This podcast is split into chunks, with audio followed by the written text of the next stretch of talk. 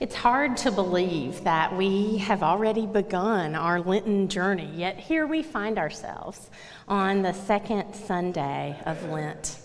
Over the years, I have discovered that people kind of have mixed feelings about the season of Lent. I've heard from some that they avoid services during Lent because they don't like the solemn mood of the music. Some of them don't like the preaching around Jesus' passion as we share about his life and his death. But for others, Lent is the time that they most want to be present. They appreciate the opportunity that this season gives them to journey with Jesus to the cross. They value the penitent nature of this season that focuses on repentance and on forgiveness. It wasn't until I was an adult that I really began to understand the spiritual value of this season. The season definitely presents an opportunity for us to draw closer to Christ. It invites us to really consider Jesus' journey to the cross. It encourages us to experience that journey right alongside of Jesus. It invites us to reflect on how Jesus experienced the events of his passion and on the purpose behind his passion, and to grow in our understanding of all that Jesus offers us through the cross. And as Pastor David said last week, it encourages us to consider how we might live a cross shaped life as we walk in the way that Jesus walked. Last week, we began our Lenten journey with experiencing Jesus' temptation in the wilderness, and we witnessed Jesus' ability to overcome that temptation because of his resolve to head for the cross. And this journey to the cross leads Jesus from the wilderness to Jerusalem. And our scripture for today occurs at that point in the journey where Jesus is headed for Jerusalem. And he's becoming aware that the end is drawing near. In this passage, the Pharisees come to Jesus and tell him that he needed to flee because Herod was looking for him and he wanted to kill him. Now, we can't be too sure of the Pharisees' intent in saying this to Jesus. They could have been offering him a quite sincere warning to protect him from the threat that Herod posed. They also could have been trying to trick him to keep him out of Jerusalem. And it is true that Herod had imprisoned and killed John the Baptist, but that didn't necessarily mean that he was out to kill Jesus as well.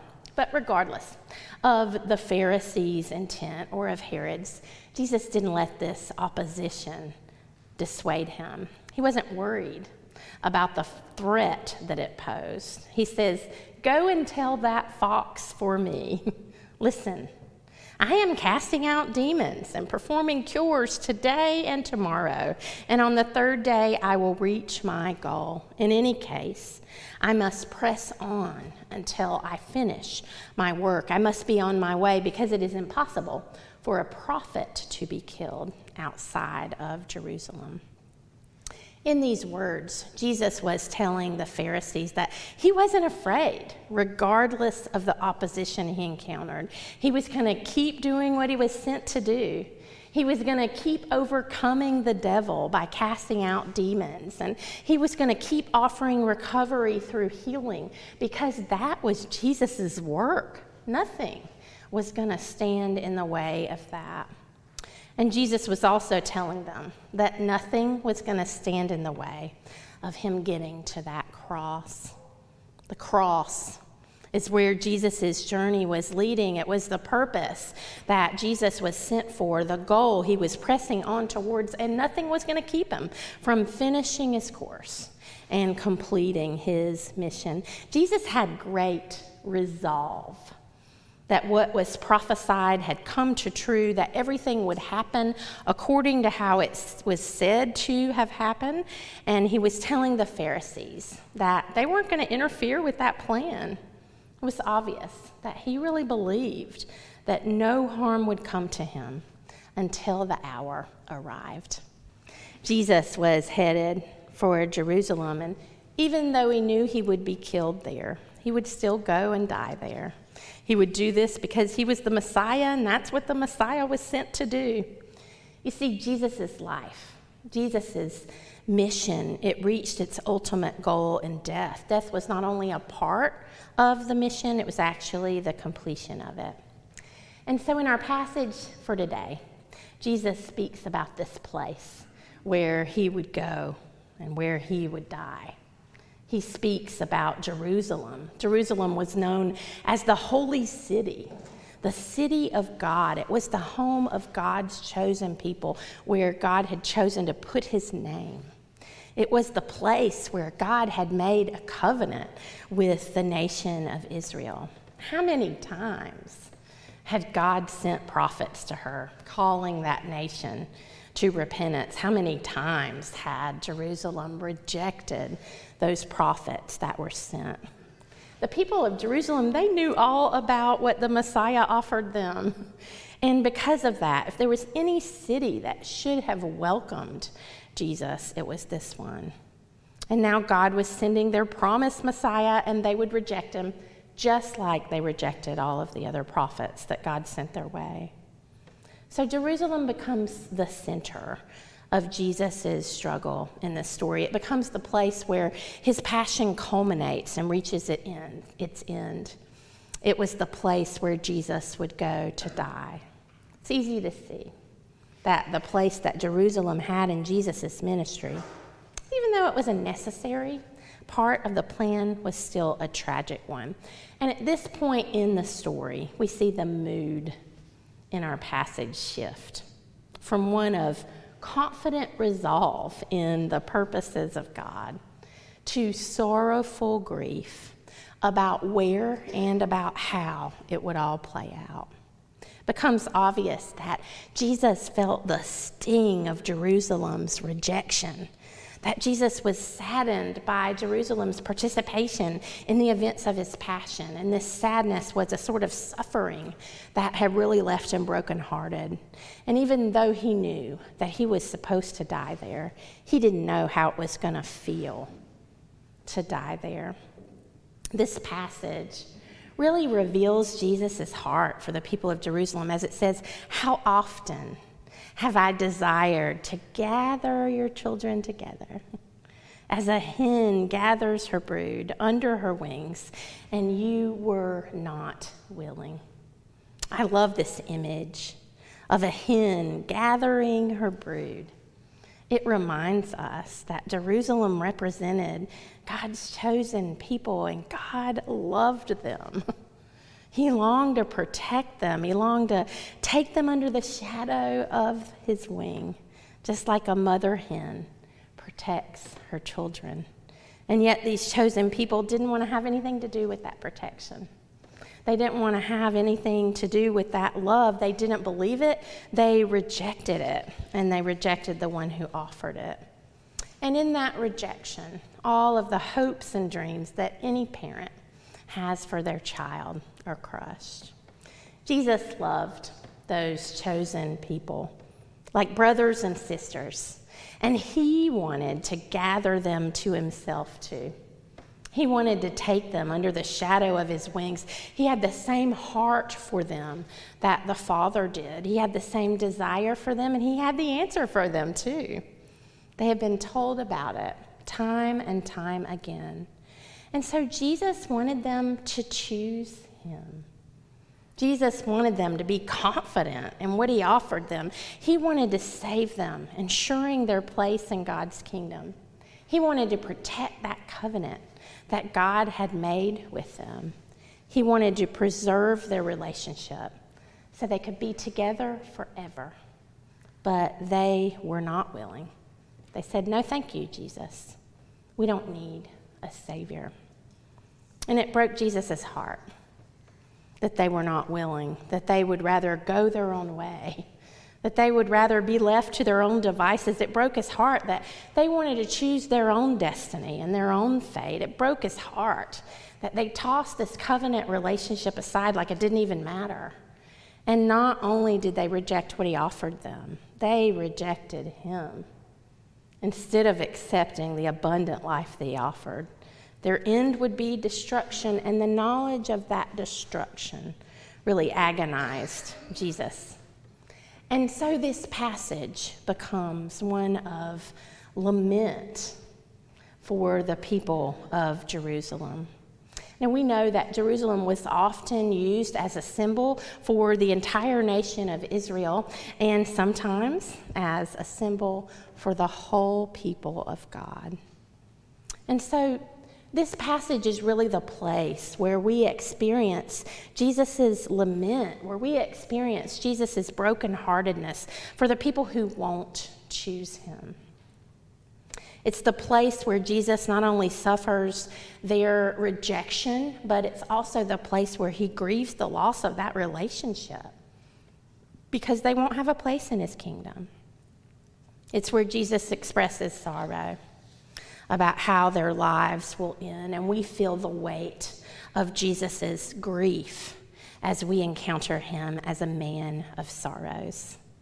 I was reminded as I was studying the passage for this week that Jesus was referred to in Scripture by this title, A Man of Sorrows. And the title comes from a prophecy in Isaiah chapter 53, and that prophecy tells of everything that would happen to Jesus. It lays it out so poignantly. It speaks about the pain and the suffering and the sorrow that Jesus would experience. It tells that he would be despised, that he would be rejected, that he would be a man of suffering who was familiar with pain, and that he would take up that pain and bear that suffering for you and for me. It reminds us that he would be pierced for our transgressions and crushed for our iniquities as he took our punishment upon himself. And it reminds us that even with all that Jesus did for us, even in light of the great gift that he offered us, that some won't choose him. Some would rather go their own way. Some would rather be left to their own devices. Some would rather choose their own destiny, and this has to be the place of Jesus' deepest sorrow. He has to feel the weight of that choice that some make not to go his way, especially when he's offered them everything. Jesus desired salvation for Jerusalem, for the nation of Israel, for you and for me, and the pain that he endured, the suffering and the shame. He took it all on for us. It was the only way that his goal was going to be reached and his mission would be accomplished. We had sins that we needed atoning for. That death was hanging over our heads too, and we couldn't fix it on our own, but Jesus could, and he did. And the blood that he shed on the cross is what paid our debt.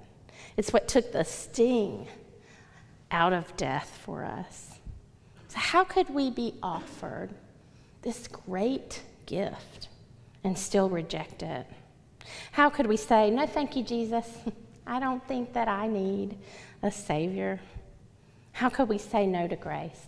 No to forgiveness? No to salvation? How could we be so unbelieving and so unaware of our need for Jesus, how could we be so foolish? How could we be so blind that we wouldn't see the hope and the new life that He offers us?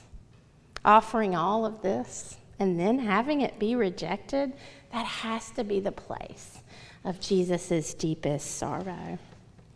And so, our passage for today really does invite us to journey alongside of Jesus in the midst of that sorrow. It invites us to experience what he experienced. We experience the confidence and conviction that we saw in the beginning of our passage about his mission, about what he was sent here to accomplish as he was headed for the cross. And we anticipate the events of his passion as we join in his journey. We anticipate that suffering and that sorrow and that death, and we empathize with Jesus over the loss of his people in Jerusalem. We experience his sadness and disappointment, his rejection and betrayal, his deep sense of grief and brokenheartedness. We share in Jesus' suffering. We join in his lament. All that Jesus wanted was to love his people, to commit to them, to protect them, to preserve the relationship that they had, but they rejected it. They chose destruction and demise when all he wanted to do was to give them hope of a new life. And so our passage encourages us not to take on that same tragic role that the people of Jerusalem did, not to repeat history, not to fail to recognize the gift that Jesus offers us. It invites us to make a different decision than God's chosen people did, not to go our own way, not to be left to our own devices, not to choose our own destiny. It invites us not to reject Jesus' offer of hope through new life, to say yes to Jesus, to be willing to follow him. Choosing to follow Jesus, that's how we walk the path that Jesus walked. It's how we journey with him to the cross. It's how we lived that cross shaped life. And on the days when walking that road feels difficult, this passage invites us to remember that you don't walk the road alone. Jesus walks it with you. And just as you experience the full weight of his emotions, he also experiences the full weight of yours. This man who was so familiar with pain, so acquainted with grief, this man of sorrows, he suffers right alongside of us. Just as you have shared in his lament, he shares in yours too. That's how this relationship really works.